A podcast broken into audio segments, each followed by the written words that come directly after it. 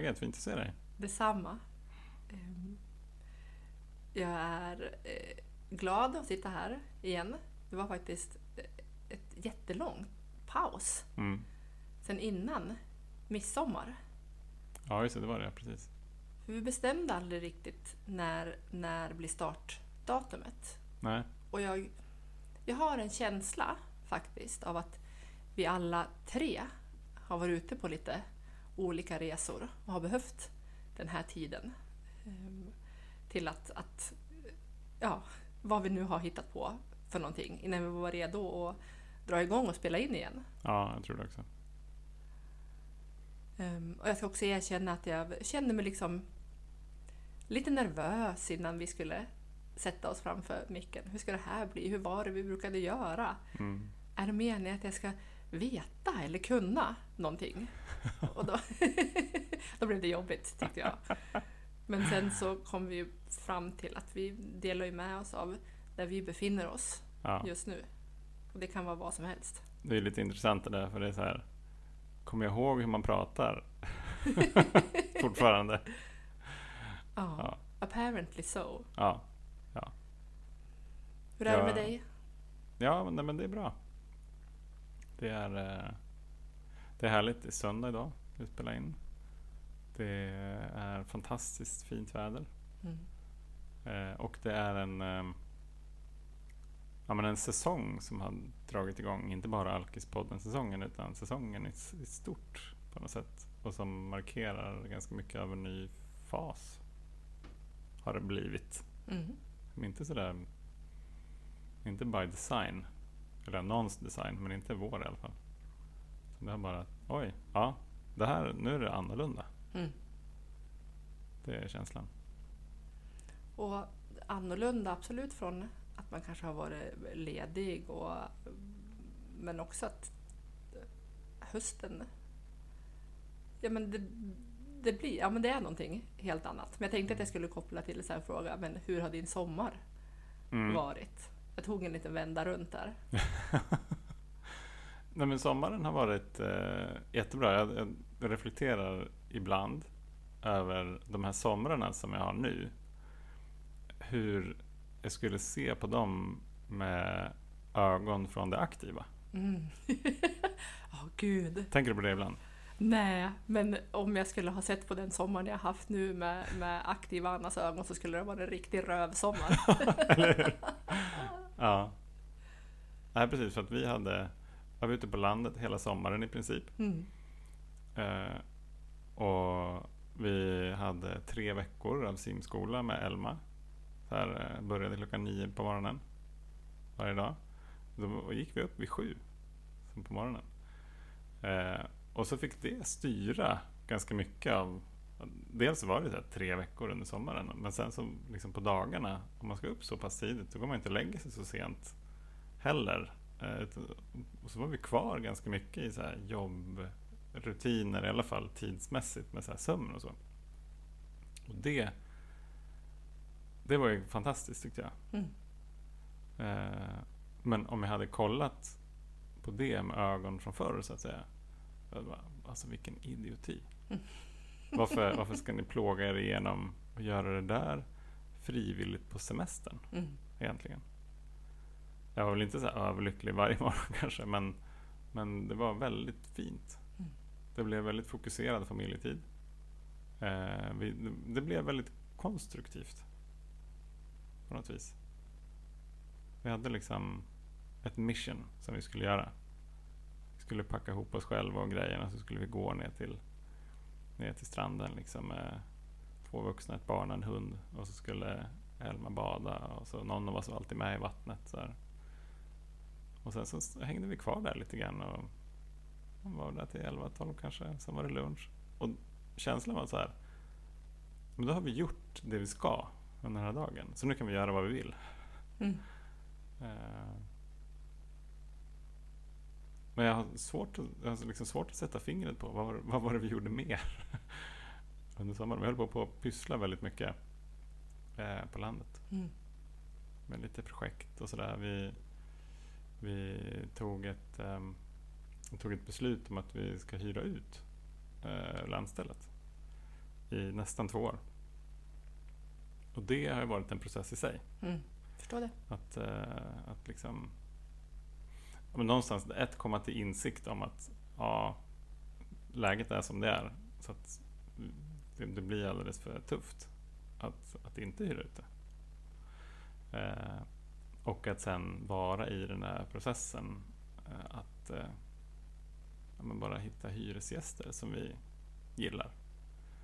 Eh, och nu har vi några som bor där som det har varit en, det har varit en resa tillsammans med dem eh, också. Eh, att lära känna varandra. Mycket släppa taget. Mm. Eh, mycket, mycket ske din vilja. Har det varit. Så sker din, din vilja till din, din högerkraft. Ja, precis. Exakt. Mm. Det fanns ju mycket idéer liksom going in i så här hur, hur mycket pengar skulle vi få och så här och, och sen så blev det ju inte, det blev inte så. Eh, men det blev nog precis som det ska vara. Mm. Och jag tror att skillnaden nu, det är nog bara att jag släpper taget lite tidigare. Men jag, jag, jag kämpar ändå emot. Ja. Jag såg precis framför mig, för jag gick in i en egen tanke när du berättade det där, att jag såg som en, en loop framför mig. Där, Mm. man, där man snurrar runt, runt, runt Mm. i, i huvudet och olika planer och tankar och idéer. Tills det till slut landar i, just det, jag behöver ju släppa taget här. Mm. Jag kan inte eh, räkna ut det här, det blir inte, det blir inget bra då. Nej, Men Nej att, precis. att tiden som vi drar runt, runt, runt kanske blir kortare med, med mer och mer insikter och, och lärdomar och ja, men trial and errors som Ja. vi, vi gör. Ja, precis. Rätt mycket erfarenhet av just det. Det här har jag gjort förut. Mm. Det står ju också i, i, stora boken.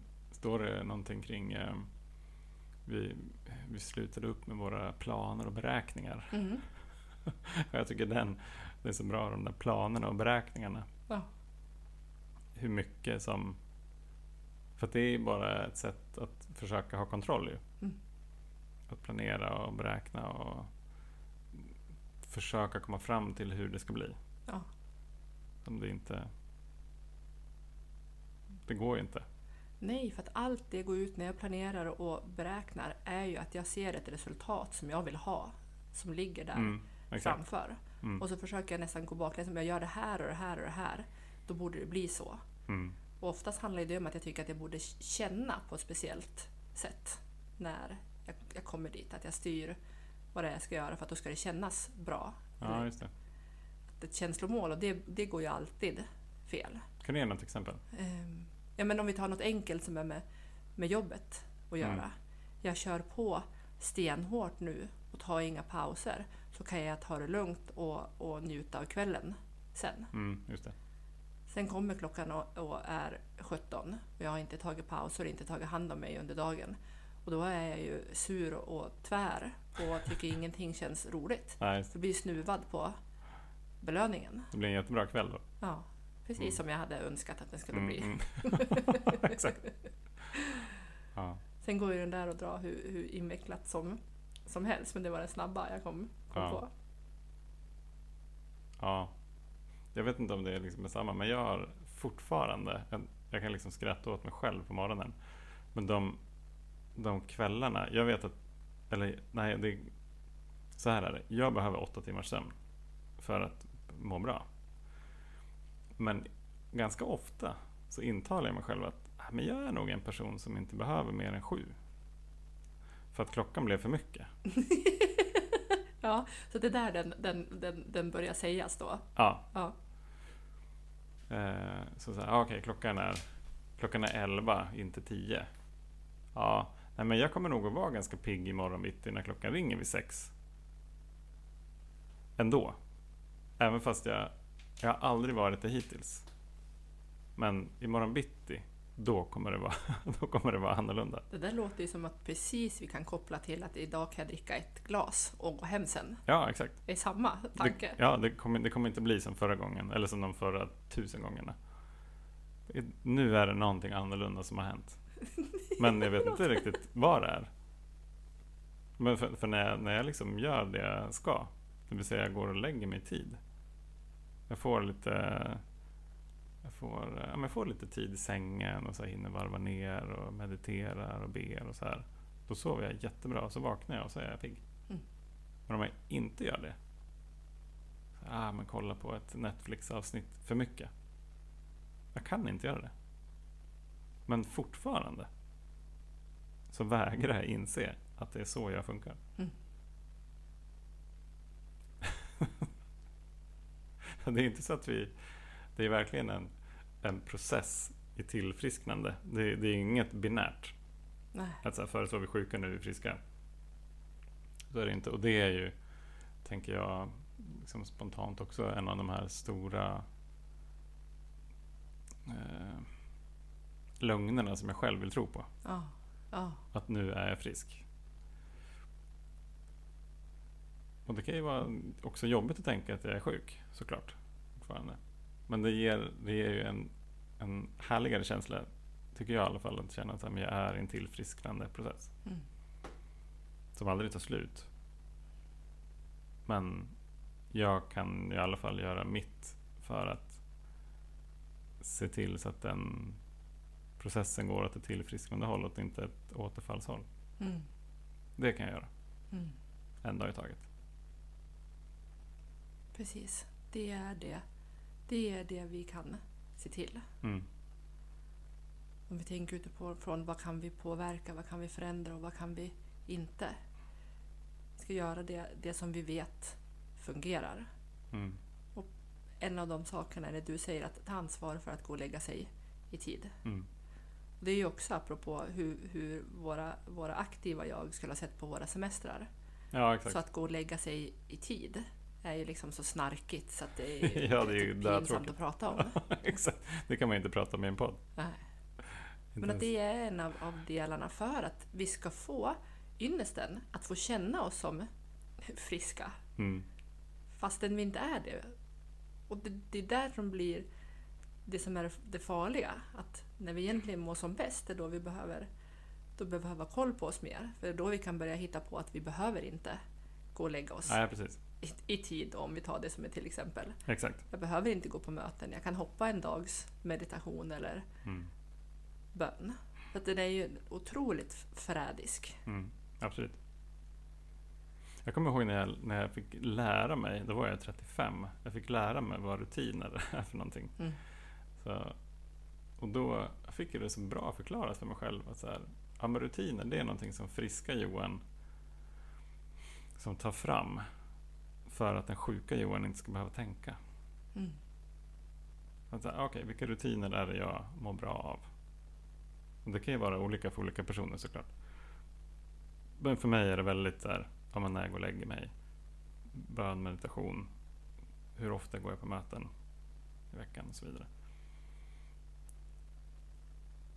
Och jag kommer ihåg från början av den här tillfrisknande processen. Då var det där, alltså det var som att eh, det var en revelation. Så bara, wow, tänk att det här funkar. Eh, och så höll jag i det där i, det var liksom i två, tre år säkert.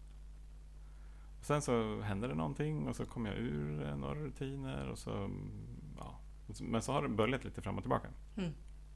Så att nu ser jag snarare processen som att, att kanske återupptäcka vad, vad, är mina, vad är mina rutiner, vad är det jag behöver jobba med nu. För jag tror att de kan också skilja sig åt från, från fas till fas. Mm. Och vad som händer i livet såklart. Alltså med barn och utan barn är ju en ganska stor skillnad i, Mm. i förutsättningar. Så. Men jag vet att jag behöver rutiner. Frågan är bara vilka de är Precis. just nu. Ja, just nu. Mm. Och vem, vem är det då som är framme just då och ska titta på vilka rutiner som vi behöver? Ja, precis. Har vi hamnat mer åt, åt eh, återfall eller har hamnat mer åt, åt tillfrisknande när vi Mm. tittar på dem? Och där kommer ju det in som jag har jobbat stenhårt på i sommar. Eh, att vara en del mitt i gemenskapen. Alltså att prata med andra personer i tillfrisknande på Ja, en mycket högre nivå. Mm. Mycket oftare, på ett helt annat sätt mot vad jag gjort förut. Jag har Mm. fått sån ja, men, ordentliga, jag tänkte säga knäppar på näsan, men det är värre än så. Totalt Mm. blivit inkastad i, i, i stormens eh, öga Mm. för att förstå att du kan inte göra det här själv. Ja, det. Jag behöver, jag behöver eh, andra som kan spegla mig, som kan ställa frågor. Jaha, hur tänkte du här då Anna? Och granska lite grann Mm. det som jag är inne på. Och genom det också höra vad, vad tusan är min högerkraft försöker visa mig för någonting här. Mm. För att är jag, är jag närmare ett återfall och försöker där gå in i, i att reda ut vad det är jag behöver och inte, Mm. så blir det inte, det blir dåligt. Ja, just det. Har du något exempel?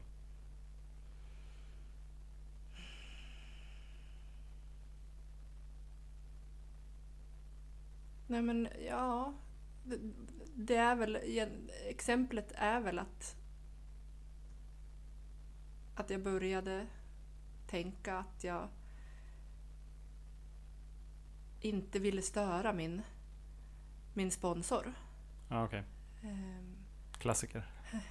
Ja, och det är det här, Mm. klassiker. Mm. Ännu en grej som jag tänker så här, det här skulle jag haft intatuerat. Mm. Men det verkar inte spela någon roll. Hur många gånger har vi, har vi, har vi hört det? Ändå glömmer jag det. Ändå hittar jag, eh, eller egot hit, hittar en, en giltig förklaring för mig som gör att nej, din sponsor är jätteupptagen. Mm. Hon kan inte lyssna på det här som du, du är inne på och snurra runt i ditt, i ditt huvud nu. Vad tror du? Ska du störa henne med det här nu? Och så blir det liksom så stor grej så jag bara nej men hur kunde jag ens tänka att jag skulle ringa min sponsor? Och så gör jag inte det eh, Mm. på ett tag. Och jag kanske tycker att jag, jag gör ändå jag ska, för jag ringer ändå ut. Mm. Men jag ringde ut till, till människor som jag inte var så nära. Mm. Så att när jag delade och gjorde, gjorde tior så var det rätt allvarliga grejer jag gjorde tior på. Mm. Men eftersom ingen fick den samlade bilden och ingen riktigt kände mig så kunde ju ingen, absolut inte jag, förstå att det jag höll på att signalera om här var att jag på, var på väg in i ett känslomässigt återfall. Ja, just det. Skulle jag ha ringt till min sponsor om en av de här grejerna så tror jag att hennes flagg skulle gått upp direkt. Mm. Oj Anna, eh, med tanke på din historia och vad du har berättat så är det här ingenting som du bara ringer och gör en, en, en eh, två minuters tia Mm. på.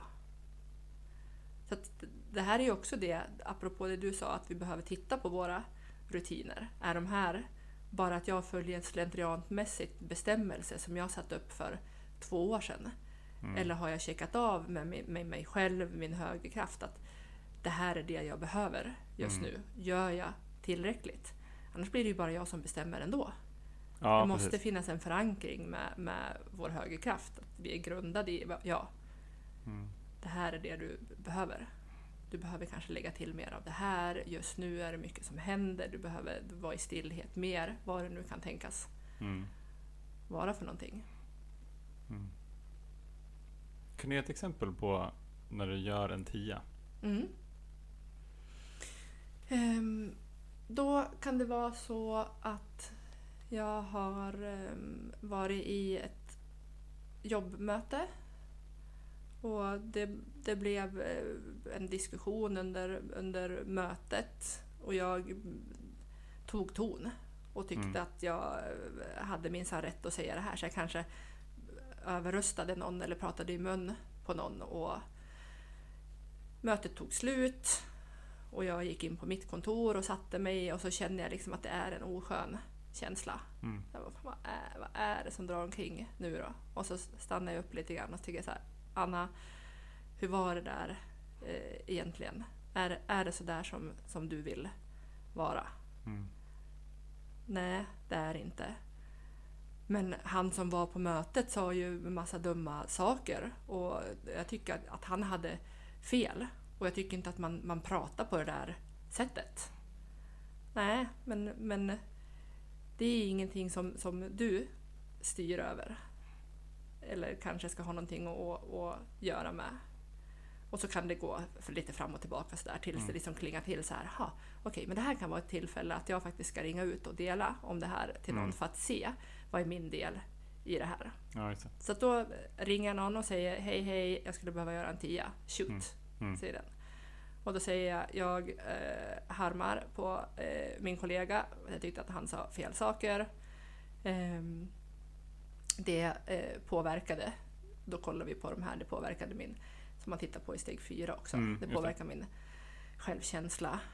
Det påverkade min trygghet. För jag känner ju nu att jag betedde mig lite illa. Mm, och det påverkar ju att han kanske inte kommer att, eller hon kommer att tycka om mig. Mm, mm, Och då påverkar ju mina personliga relationer. mm, Och så har det liksom helt, helt påverkat hela mig att, mm, att det drog iväg. Och ni som lyssnar som inte har den här sjukdomen kanske såhär, vad fan ska man ringa och be om, hålla på med det här hela tiden? Eh, Ibland så Mm. behöver vi det för att har vi beroendesjukdomen så går det inte att vi går omkring och nöter saker med oss själva. Så det är liksom vår uppgift att ringa ut, Mm. som vi säger, göra en tia. Och vad är... Ja, precis. Då har du sagt och det påverkar mig på de här sätten. Mm. Vad händer sen? Ja, då får jag titta på de, de stora liksom, karaktärsdefekterna, de fyra delarna som vi säger är, är eh, själviskhet, egennyttighet, oärlighet och rädsla. Mm, det. Vad är det som har gjort? Och då, det som ofta händer hos mig är att jag tycker att, att man ska följa mitt manus. Mm. Och kanske att jag tycker att jag vet bättre Ja, det. i vissa saker. Väldigt ofta dyker upp också att jag är perfektionistisk, att jag vet vad som, vad som eh, ska göras si eller ska göras så och det ska följas så här. Mm, Och sen en, en rädsla, kanske av att, att ja, men jag inte vet eller jag inte kan som kan visa sig att jag blir lite, tror mig själv veta bättre eller att jag är rädd för att inte bli omtyckt eller det är Mm. alltid för mig någon rädsla också som ligger med. Så då får jag titta på det. Okej. Mm. Och sen såklart att det, att det är harmböner, att jag ber för den andra personen. Och då ofta att jag ber om att, att få visa den här personen eh, samma tolerans, medlidande och vad är det tredje? Tolerans, medlidande, Tålamod. tålamod. Eh, och som, som jag skulle vilja bli, bli visad. Mm, det. Ehm, och så ehm, ber man om att bli speglad. Och då får den personen som jag ringer till bestämma om den känner, har den fått någonting till sig som den skulle vilja dela tillbaka Mm, till mig. Och under den här processen så har ju oftast, har jag oftast landat och varit så här, jaha, här har jag fallit återigen till att jag brusade upp på grund av att jag blev rädd för Mm. att det här skulle leda till det.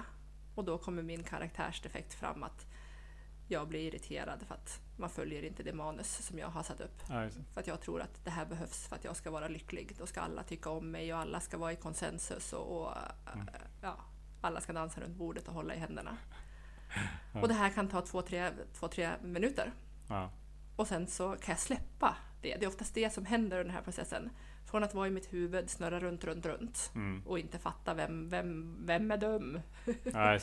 Till att vara bara så här, okej, Och ibland så är det en, en ursäkt till ja, någon som... bra att du lägger till det. Det är det som man får upp. titta på. Så här. Mm. Är, det, är det att jag behöver eh, gottgöra den här personen Mm. eller behöver jag gå och be om ursäkt? Och det har ju hänt några gånger efter ett, Mm. ett möte att jag går in till min kollega. Så det var... Jag tog ton. Det var absolut eh, inte eh, vad jag hade som, som mål eller plan. Och så, och så pratar man lite om det. Har det blivit någon negativ reaktion från de som du ber om ursäkt till? Nej. Det är ganska fantastiskt, Ja. tänker jag. Jag har samma erfarenhet nämligen. Det, så här, det kan ju kännas som att oj, oj, men nu är det här var inte bra liksom, vår relation och hej och hå. Men just bara att, så här, att ta ansvar för sin del, be om ursäkt för beteendet. När det är genuint. Mm, mm. Eh, Ja, vi får inte bli några ursäktsgalningar. nej, precis. Nej, sorry. Nej, det var liksom, typ du vet hur jag är. Det är inte, det är inte att be om ursäkt. Eller så finns det en gottgörelse som går lite djupare tycker jag. Mm. Att där, finns det någonting jag kan göra för att Mm. för att gottgöra. Men oavsett så är min erfarenhet att relationen alltid stärks Mm. för att den blir sann. Att om jag kan vara ärlig med, ja men det här var mina tillkortakommanden idag. Det var inte alls okej liksom att jag betedde mig på det här sättet. Jag ber verkligen om ursäkt för det. Det, det är också väldigt fint att få, få höra det. Mm. Ibland så är det så att personen i fråga inte alls har uppfattat situationen på samma Nej. sätt. Men ibland så finns det ju någonting där. Att så här, ja men det var faktiskt lite sårande Mm. att det här hände eller du gjorde si eller så. Så att, att låta det där, det där liksom skavet i relationen, att, att ta ansvar för det. Mm. Och så kan man då tänka så här, men varför är det så viktigt då? För du nämnde ju det att så här, men för oss beroende så, så funkar det inte liksom att vi går runt med det där. Och är irriterade eller missnöjda eller vi kanske känner oss kränkta eller vi... Varför, varför då? Varför är det viktigt att vi inte gör det? Ja, men, eh, jag bollar frågan tillbaka till dig. Mm. det här är ju... Precis. Det går inte bara att gå runt... Men, eh, vi kan inte hantera det, typ. Nej, alltså det, min, min tanke kring det är så här. Att när jag är i ett liksom, tillstånd där jag känner att ja, men jag känner mig eh, missförstådd eller jag känner mig kränkt eller jag känner mig irriterad eller jag känner mig... Liksom alla de här olika grejerna. Jag kan inte vara i det speciellt länge. Jag måste ut Mm. därifrån. Och tidigare så var min lösning att jag drack. Mm, mm, mm. Ja, precis. För det gjorde ju att jag, ja, men jag fick stopp på tankarna eller känslan, känslan av eh, kan vara känslan av värdelöshet eller skam eller liksom rota runt i det där liksom extra djupa. Att känslan blev istället att ja, men det här var ju lite mysigt. Och så bara glömmer jag bort hur jag kände. Mm. Så att, och det är ju en lösning som på ett sätt är väldigt effektiv. Eh, för att den är ju instant. Det Mm. går liksom från en sekund till en annan. Men den är såklart inte hållbar. För att ett så har jag inte löst problemet. Det är inte så att relationen blir bättre av att jag dricker. För att glömma hur jag betedde mig i mötet. Eh, och sen så lär jag mig heller inte hur jag konstruktivt eh, hanterar Nej. sådana saker. Så det är också därför, när vi pratar om verktyg i podden här till exempel, när vi pratar om verktyg i programmet. Då tycker jag att det är precis det som är verktygen. Istället för att jag ska gå till min lösning som alkoholen. Så har jag andra verktyg att hantera mitt känsloliv. Mm. Och jag tänkte på den andra eh, ingrediensen i det är att, att om vi säger att, att självcentrering är roten till, till allt ont så är det att när vi går omkring och, och tänker på de här grejerna Mm. och oförrätten eller oro Mm, för vad vi har gjort eller vad det är så, så är det bara jag, jag, jag. Vi tänker ju bara på, på mig. Ja. Apropå, då går vi absolut inte mot tillfrisknande utan då går vi åt andra Mm. hållet. Mm. Och vi blir ju oförmögna att vara till nytta för Mm. eh, någon annan. Vilket ju förstärker ännu mer att vi går åt, åt fel håll. Mm. När jag går omkring och nöter om, om mig och mina problem. Ja. det, är så kul egentligen. Att vi ändå är så här vuxna människor som, som ändå lyckas ha normala jobb och relationer. Kan ändå gå runt och, och ha det så inombords. Ja. Det är ändå när vi har varit i nykterheten i tillfrisknande i många år. Ja. Så tänk bara hur det var att vara vi när vi var aktiva. Fasen! Speciellt, speciellt under de dagar och perioder då vi liksom inte fick eller kunde dricka. Mm. Det var egentligen inte när vi drack som var problemet. Det var när vi inte drack som var problemet. Det har jag tänkt på ganska mycket på sistone faktiskt. Mm. Att här, ja, absolut. Alltså det är klart att det kan vara ett problem att, att jag gick ut på krogen och festade liksom flera gånger i veckan. Men egentligen så var det inte det som var det stora problemet. Det var ju hur jag kände mig, hur jag betedde mig när jag inte drack. Mm. Absolut. Och såklart att vi när vi drack påverkade eh, andra, inte i alltid positivt dagar heller. Men Nej. absolut att det var i det liksom utan alkohol och försöka Mm. de sista åren också när det var det jag egentligen tyckte att jag behövde min lösning, alkoholen, varje dag. Mm. Men, men att vara eh, full-blown eh, beroende. Mm. Den tiden när jag försökte liksom att sluta och, och hålla det i, i schack. Hur, det går ju ja, det går inte att beskriva. Nej, nej, precis. Jag talade på ett möte häromveckan och då, eh, då var det flera nya som var där, som var på sitt första möte. Och då, då var det naturligt såklart att prata om hur det var i början av nykterheten och så här, första steget. Komma till, komma till insikt och, och att släppa taget eller kapitulera. Mm. Eh, och det fick mig att tänka på det du sa precis här nu. Det är att vilken jäkla kamp det var förut. Att få ihop livet bara. Det kan vara... Kan ju få kommentarer som "Ja, men bra kämpat, liksom att du har lite nykter så här länge eller bra kämpat efter att jag hade varit nykter ett år och så här. Och det är som jag sagt det flera gånger i podden tidigare, att så här, det var ju då kampen slutade. Mm. Alltså idag, absolut, det kan, vara, det kan vara jobbigt idag också. Men det är inte alls ens i närheten av så jobbigt som det var förut. Nej. Alltså inte ens de sämsta dagarna i tillfrisknandet Nej. Är ju, kommer ens i närheten av en normal dag i det aktiva. Det var alltid någon kamp som pågick. Ja. olika hemligheter och lögner och fasader som var tvungna att täckas upp och, så här, och, och, rädslor för Ja. att tänk om någon kommer på och så här. Och det spelade ingen roll om jag egentligen var, ja, var jag jättefull så kom jag inte, då tänkte jag inte på det. Men, Nej. Men stora delar av tiden så tänkte jag ju på det. Ja, jag tänkte säga att det skulle vara när jag var jättefull för att även, även när jag var påverkad så funkade ju inte det på slutet. Jag fick ju aldrig någon, jag fick ju aldrig den där sinnesron som jag var ute efter. Att jag fick Nej, lugn och ro och, och hade ett gott samvete och, och eller Nej, var fri från, från rädslan för vad fasen livet var på väg mm. någonstans. Nej precis, och det är också en insikt tycker jag. Att så här, det var ju sinnesro jag var ute efter Mm.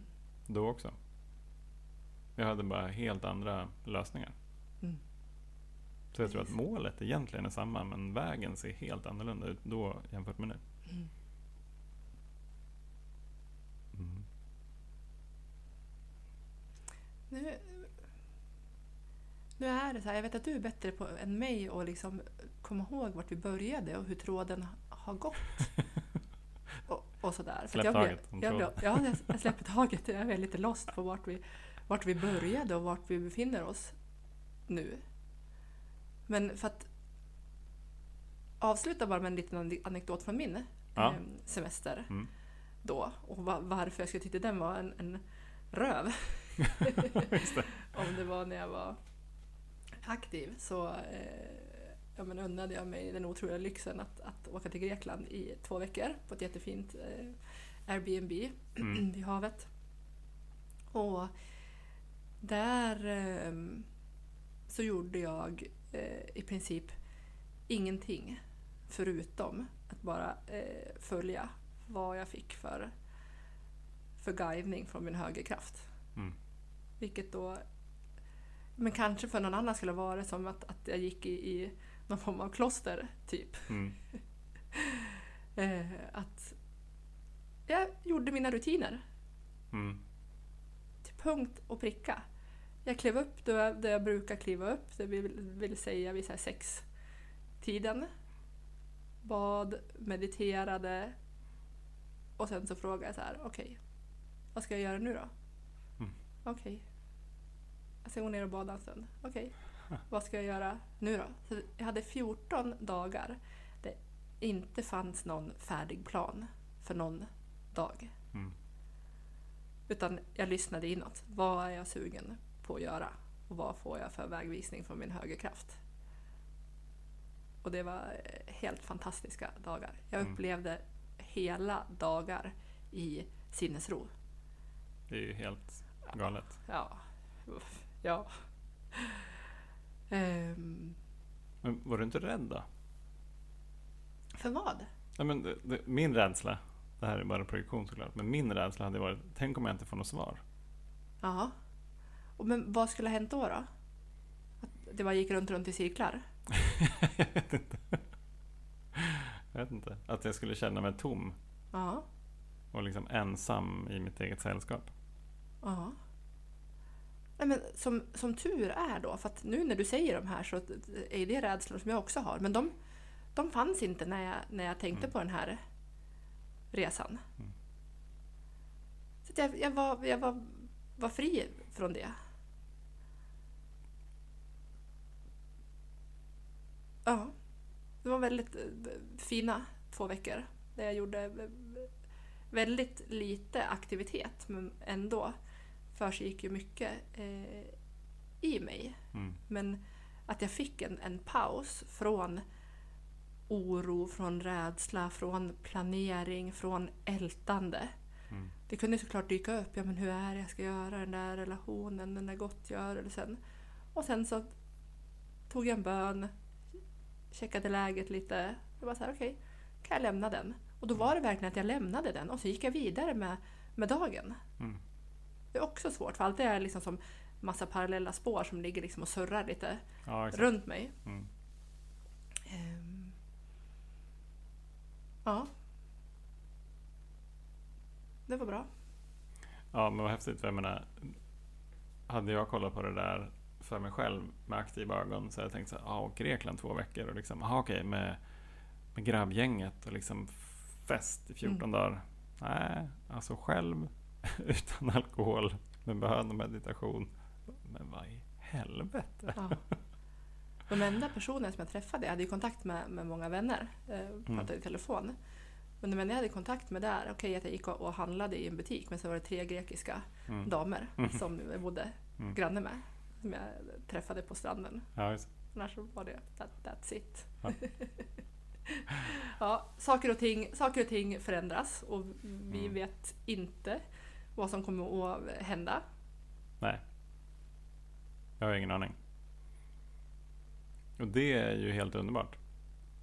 Ja, i god andlig spänst så, så, Mm. så tycker jag att det är underbart. Ja. När jag har de nyfikna glasögonen på mig och en tillit till att Exakt. det blir som det ska bli. Och Mm. jag vet inte vad som är bäst för mig. Nej. Eller, viktigt Johan, inte för någon annan heller. Bra tillägg. ja. Ja, tack. Vilken härlig delning. Jag tänker att det här var ja, men fint. Fint att komma igång. ja. Tack för att ni är med oss igen. Ja, Vi eh, ser som vanligt fram emot om ni hör av er, om ni Mm. delar någonting eller Mm. vill fråga oss någonting. Så eh, mejlen, alkispodden, at gmail, gmail.com eller DM oss på Insta. det ser vi fram emot. Jaha. Och så en trevlig helg på er. Ja, ha det fint. Hej då! Kram. Hej.